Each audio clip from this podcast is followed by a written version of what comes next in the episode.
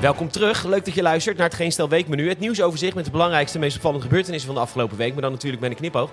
En wat was het een week, hè? Een zomer zonder wespen. Een mooie reis met de NRC. En heb je een Urban Arrow fiets? Die heb je niet. Want je luistert naar deze podcast. Maar mocht je er toch een hebben, de ANWB verzekert ook die fiets niet meer. Mijn naam Peter Bouwman. Dit is het nieuws van week 34.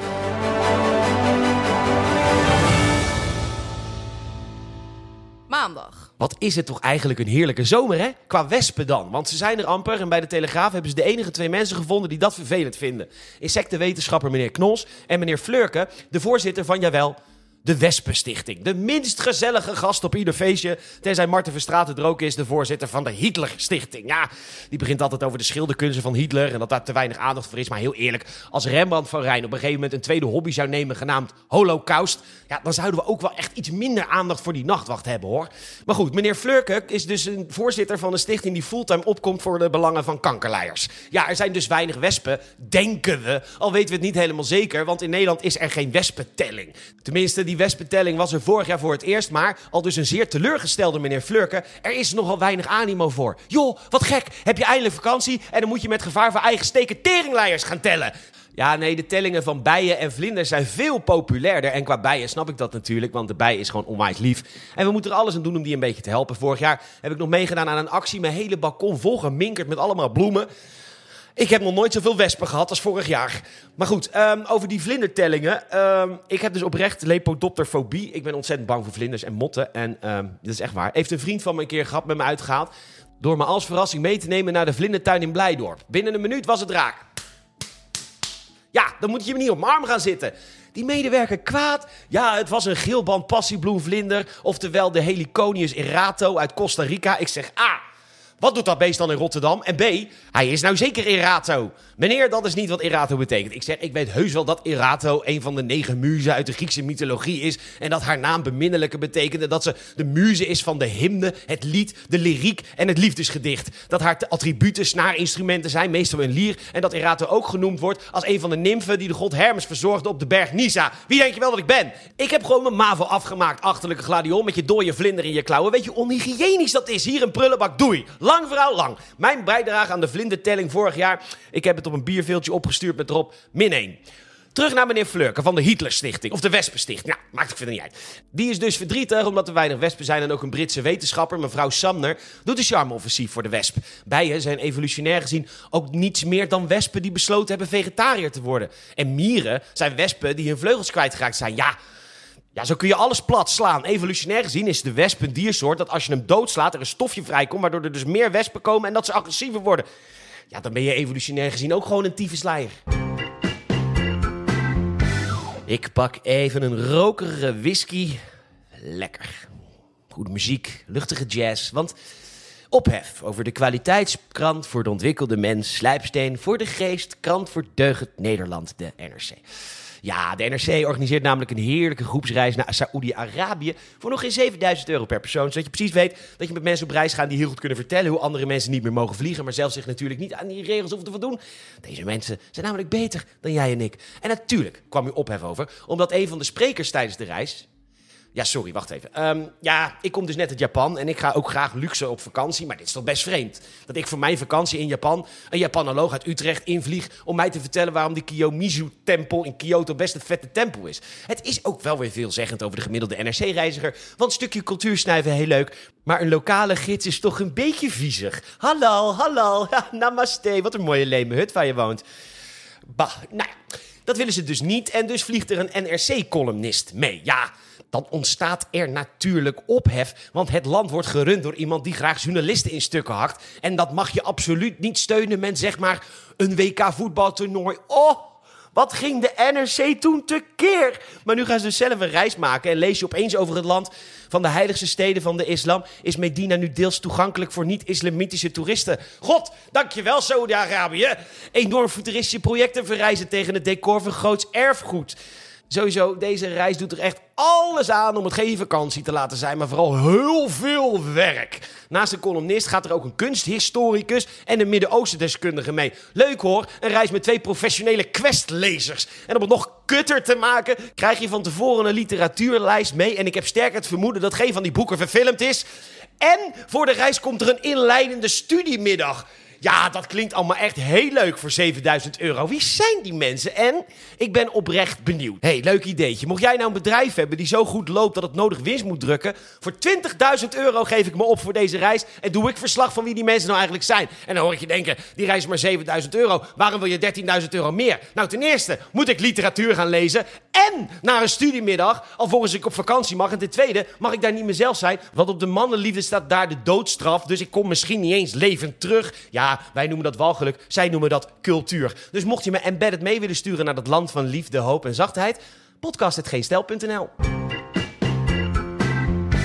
Studentenvereniging Wolbodo is uitgesloten tot deelnemen van de introductieweek bij de TU Delft, omdat zij een workshop model tekenen onder leiding van een docent wilde organiseren met een mannelijk naaktmodel. Kortom, gewoon een naaktmodel tekenen. En dat vonden de toezichthouders van de uh, introweek erg chockerend, want zo zeggen zij... Sommige mensen hebben een bepaalde achtergrond, cultuur of geloofsovertuiging waar dit uit den boos is. Volgend jaar wordt het voor homoseksuele koppels verboden om hand in hand te lopen. Even een klein lesje in The Circle of Life.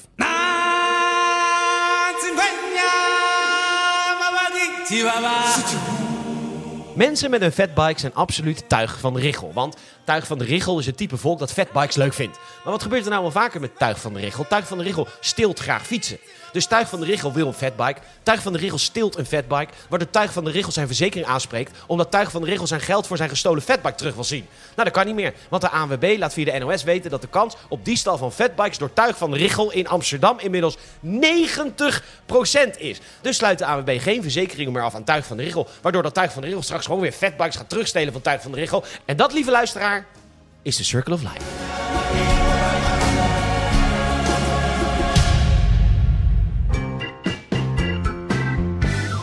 donderdag. En zo schieten we in één keer naar de donderdag, omdat ik de afgelopen dagen verhuisd ben. Nou hou ik uit privacyoverwegingen altijd geheim waar ik woon, maar nou ja, laten we zeggen dat ik, nadat ik ruim een jaar in Bodegraven te hebben gewoond, terug ben naar mijn nest, mijn haven. En dan wil ik het graag belaten. Oké, één ding. Uh, toen ik vanmorgen de stad binnenreed, kijk eens mijn armen. Maar haren staan recht overeind van de kippenvel. Ik rijd binnen en dan begint het al met de skyline. De prachtige zwaan. Allemaal zo prachtig mooi hoor. En ik ben er weer. Nu.nl kop nieuwswaakhond ontdekt tientallen websites met door AI hergebruikt nieuws. Kijk, Nu.nl, de website, die leeft van het blind net iets anders overtikken van nieuws. Ik gun het de redacteurs van Nu.nl dat ze snel worden overgenomen door AI. Want wat ze nu doen is gewoon echt mensonterend. Zeg uh, Vlinder, ik lees hier op het AD dat de treinen zijn uitgevallen in Rotterdam. Wil jij dat even overtypen, maar dan wel wat zinnetjes veranderen? Ja, en dat is dan je beroep, hè? Nu.nl omarmt het gewoon. Laat die overtypers van jullie iets nuttigs doen voor de samenleving. Maakt niet uit wat, uit het raam staren of zo. Alles is beter en minder geestdodend dan wat ze nu doen. En dan staat bovenaan het artikel van onze tech-redactie. Dus je bent zo onzinnig voor nu.nl dat je naam niet eens boven het artikel mag. Voor je werk lees het vertalen van het artikel van newsguard.com. Dus hou op met de leugen nu.nl. Ga gewoon 100% over op AI. Dat scheelt nog taalfout ook. Dan is het alweer tijd voor de poll. Uh, de vorige keer vroeg ik waar in die week ophef over was. En het goede antwoord was natuurlijk... Hè? Hè? Nou, huh? wat gek. Je hebt het allemaal goed. Hartstikke leuk. Dan de poll van deze week. Om nu.nl wat inspiratie te geven voor de toekomst heb ik ChatGPT gevraagd om een leuke poll te bedenken met zeven opties die ze zouden kunnen publiceren op nu.nl. Die poll kun je invullen onder deze aflevering Spotify. Dankjewel. Nou, na de ANWB stopt ook Unive met de verzekering van dure kutfietsen die geen fiets zijn, maar een brommer. En ook het merk Urban Arrow kan verzekeringen op zijn buik schrijven. En nou hoor ik je denken, Peter, ik ken het merk Urban Arrow helemaal niet. En dat klopt, omdat jij niet een complete mogol bent. Nee, dat is, ja, dat is gewoon de reden. Urban Arrow verkoopt elektrische bakfietsen. En hun website, ja, je verwacht het niet, staat vol met verhalen. Ja, het type mensen dat dit soort producten kopen wil ook verhalen lezen over het merk dat ze kopen. Zodat ze iets te vertellen hebben op verjaardagen waarvan zij denken dat het dan is.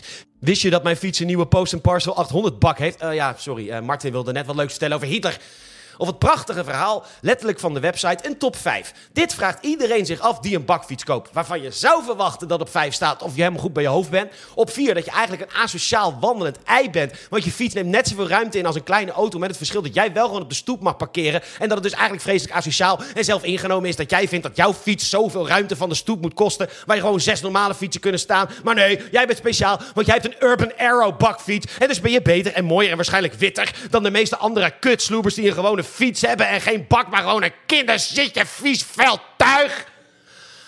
En dat op drie staat dat je minstens 6000 piek voor zo'n ding betaalt. Bijna net zoveel als een educatieve culturele reis in Saoedi-Arabië. Waar ze drie mensen die gestudeerd hebben mee laten vliegen. Zodat jij niet met een locus hoeft te praten. Op twee staat dat ik het persoonlijk een belachelijk verdienmodel vind van Disney. Dat als je in Disneyland Parijs bent en het gaat regenen. Dat ze het gore lef hebben om dan 10 euro te vragen voor een poncho. Maar een Urban Arrow lacht de ballen uit zijn boek. Want hun speciale poncho kost 149 euro. En op één zou moeten staan dat het een scheidbedrijf is die net als Van Moof gebakken luchtverkoop. Maar nee, hun top 5 begint met op 1 budgettering en financiering. Waarin een heel verhaal wordt gehouden over dat goedkoop duurkoop kan zijn. En dat je dus maar beter tyfus veel geld kunt uitgeven voor een Urban Aero bakfiets. En op 5 staat nog wel de mooiste. Een investering in jezelf en in je gezin. En het ergste is, de mensen die dit lezen geloven dat zelf ook nog. Een juridische... Oh, sorry, even een slokje water. Ah. En, ehm Ja, oké. Een juridische zaak in Nederland. Zullen we even wat arbeid bij elkaar optellen? Twee BOA's zien een overtreding en schrijven een boete uit. De administratie werkt dit uit. De postbode brengt de boete naar de overtreder. Deze tekent bezwaar aan, dus gaat iemand van de administratie weer aan de slag. Het Openbaar Ministerie wijst het bezwaar af. Verdachte ja, gaat naar de rechter. Iemand die jarenlang recht heeft gestudeerd, scripties heeft geschreven, examens heeft gemaakt. Er komt een rechtszaak. Het OM zet er meerdere mensen op. De zittingsplanner, de bode, de griffier, de advocaat van de verdachte... en alle ondersteuning van zijn kantoor voor alle dossiers. Al deze mensen, al deze uren, al deze opleidingen... en dan de officier van justitie met het alleszeggende zinnetje... in de rechtbank voor een zaak waar zoveel mensen hebben gewerkt. Deze zin. Het is niet de bedoeling dat Jan en alle man planten uit een perkje gaan trekken... Ja, ja, maar dit dus. Je zou dus denken dat het over Holleden gaat. Maar nee, een man heeft letterlijk onkruid uit een berkje in de straat getrokken en dan dit. Nou, goddank dat de rechter de man gelijk heeft gegeven, gegeven in deze belachelijke zaak. Ik bedoel, al die uren opleiding van die arme rechter en die komt s'avonds thuis bij zijn lieve vrouw. Nou, ik heb recht gesproken vandaag, lieve Gerda. Ik heb als kind meegemaakt dat mijn moeder verkracht was en de dader ging vrij uit. En ik dacht, dit nooit meer. Ik ga een opleiding van 15 jaar volgen om te zorgen dat dit nooit meer gebeurt. Ik word vrouwenjustitia, geblinddoekt voor rechtspraak, zonder aanzien des persoon. Ik kijk naar feiten en daden om zo met weegschaal in de ene hand en het zwaard in de andere recht te spreken over iemand die godverdomme het gore lef heeft om onkruid uit een openbaar perk te trekken. Godverdomme! Mama zal trots zijn.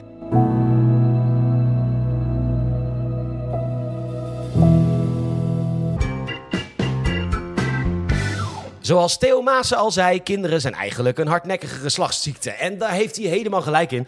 Kijk, als ik gewoon een reuk krijg, ja, je steekt je pik nou eenmaal wel eens in iets waarvan je achteraf denkt, ja, dat is altijd makkelijk praten. Maar als ik dit nu in een petrischaaltje zou leggen, dan is het inderdaad logisch dat dat nogal bacteriën aantrekt. Maar ja, je was opgewonden, het kan de beste overkomen. Nou ja, dan krijg je gewoon een prikje en wat antibiotica. Nou, met een kind ben je niet klaar met een prikje. Je zit er minstens 18 jaar vast. Het kost pakken met klauwen. Het is ondankbaar en waarschijnlijk is het niet eens een leuk kind. Nou, Corendon komt met kindervrije zones in hun vliegtuigen. En dat is werkelijk waar fantastisch nieuws. Waren het niet dat je dan wel met Corendon moet vliegen? Als BNB vol liefde ons iets leert, dan is het wel de staat van Nederland. Want, en dit is dus echt een enorm uh, groot probleem. Helemaal niemand heeft humor, relativeringsvermogen of zelfspot. Iedereen in dat programma, op Debbie na, leuk mens, neemt zichzelf zo enorm serieus. Ja man, Leendert stuurt weer eens iemand terug omdat het niet klikt. Terwijl Leendert man je mag wel blij zijn dat iets met een hartslag het langer dan vijf minuten bij je volhoudt. Ik heb toch zwaar het vermoeden dat die hond van hem, Noah, zo wild is omdat hij zich voor een auto probeert te werpen. En mag ik wat vragen, want ik word daar bijzonder onzeker van. Hoe kan het dat deze groep Nederlanders, die je toch amper op een talent kunt betrappen, een landgoed hebben? Ja, van Marianne snap ik het wel. Die is omhoog getrouwd. En god, god, god, wat hebben haar mannen respect voor haar, omdat ze een heel imperium heeft opgebouwd. Terwijl Olof, valt het jou ook niet op? Dat ze de hele dag aan de zwembadrand ligt te liggen. Oh, en hint 2 op haar, wat heeft zij het bedrijf toch knap opgebouwd? Makelaarskantoor, staat bij binnenkomst een levensgrote foto van een overleden man. Zal die misschien iets met de opbouw van dat bedrijf te maken hebben gehad, Olof? Dus niet dat stuk vlees waar je overheen moet stappen als je wilt zwemmen. Dus van Marianne snap ik het wel, maar kan iemand mij uitleggen hoe Bram, die overigens helemaal niet op zoek is naar liefde, die wil gewoon gratis personeel. Ja, die zal niemand wegsturen hoor. De harem wordt wakker en Bram zegt, kom dames, we gaan even lekker water halen vijf kilometer verderop bij het meer om de planten water te geven. Waarvan ik op een gegeven moment toch zou denken, joh Bram, geef mij in bed wat breakfast in deze ochtenddirectie, wat liefde. Maar ga daar dan lekker zelf vijf kilometer lopen voor dat water. Ik draai me nog een keertje om. Hoe heeft deze man een landgoed in Zweden? Niet echt een goedkoop land zou je zeggen. Of Martijn, die al kwaad werd op een van zijn vrouwen omdat ze niet straalde. Ja, hoe zal die reageren als iemand weet ik veel? Haar haar niet heeft gedaan. Ik kol losse handjes. Ja, ik word daar dus onzeker van. Ja, dat je met gelul over tantra in je broekje gewoon een landgoed kan kopen. Alles is voor deze mensen zo persoonlijk en zo zwaar. En als dit de status van ons land, en ik vrees dus dat het zo is, dan krijg je zomaar opeens dat een super spontane, leuke, open presentatrice zomaar opeens humorloos is geworden. En dat komt natuurlijk omdat ze aan een talkshowtafel zit, die voor een derde bestaat uit BN'ers, een derde uit slachtoffers en een derde uit BN'ers, BN'ers die zich slachtoffer voelen. Hugo de Jonge, bekend van het kunnen van helemaal niks, kan toch één ding en dat is een goede grap maken. Hij werd geïnterviewd door Jair Verweda. Die overigens bijna 50 is. Ja, dat is toch niet te geloven? Die man praat natuurlijk een beetje kinderlijk. En dat is ook zijn charme. Maar bijna 50. Ik bedoel, het is niet dat het een knappe man is die er zo goed uitziet dat je hem 35 schat. Maar een lelijke 35 jaar zou ik hem wel geven. Maar hij is dus bijna 50. Maar goed. Maar goed, in gesprek met Hugo de Jonge over Lucio Werner, ooit een leuke presentatrice met humor en zelfspot. Ja, hier trekt Hugo de Jonge weg van de auto en Hugo de Jonge, bekend van het één ding kunnen, namelijk een grapje maken, zegt: Goed dat je hem opzij helpt, anders had ik nu ook een beperking. Ja, dat is gewoon een leuk grapje. Zeker omdat het zo spontaan zijn. Nou, Lucille werd om een reactie gevraagd en die vond het een vreselijke grap. Och, wat was er weer slachtoffer. Oh. Nou, wij kunnen niet wachten op BNB Vol Liefde volgend jaar... waar ze op Mount Joy met Joy over de purpose van humor en zelfspot kan filosoferen. Worden die Joy niet eens kent, want dat is een pannenkoek. En ik zou zo graag nog meer negatief over dingen over hem willen zeggen. Maar als ik oog in oog met hem zou staan... God, wat is die lekker. Hey, hey, kabouter Sven hier. Nou, ik ben op dit moment dus in Schotland, want hier maken ze zich op voor een nieuwe zoektocht naar het monster van Loch Ness. En ik ben heel eerlijk, ik ben die zoektocht een beetje aan het bemoeilijken, want ja, Lionel Nessie wil helemaal niet gevonden worden. Nee, ik was gisteren even op een, uh, bij hem op bezoek geweest met mijn kabouter onderzeebootje. Weet je, het gaat naar omstandigheden gewoon best wel goed. Ja, ja, die relatiebreuk met Lisbeth die heeft hem niet in de koude kleren gaan zitten. Ik zeg, Nessie, jij bent een mythologisch wezen en Lisbeth is een potvis. Ja, dat is gewoon lastig. Potvissen hebben zijn hele andere wezens, hebben andere wensen, andere dieet. Ja, zegt hij, ik ben de enige in mijn soort en ik vind nooit de liefde als zelfs Joy van Mount Joy liefde kan vinden. Wat moet ik dan nog? Ik zeg, ja schat, ik...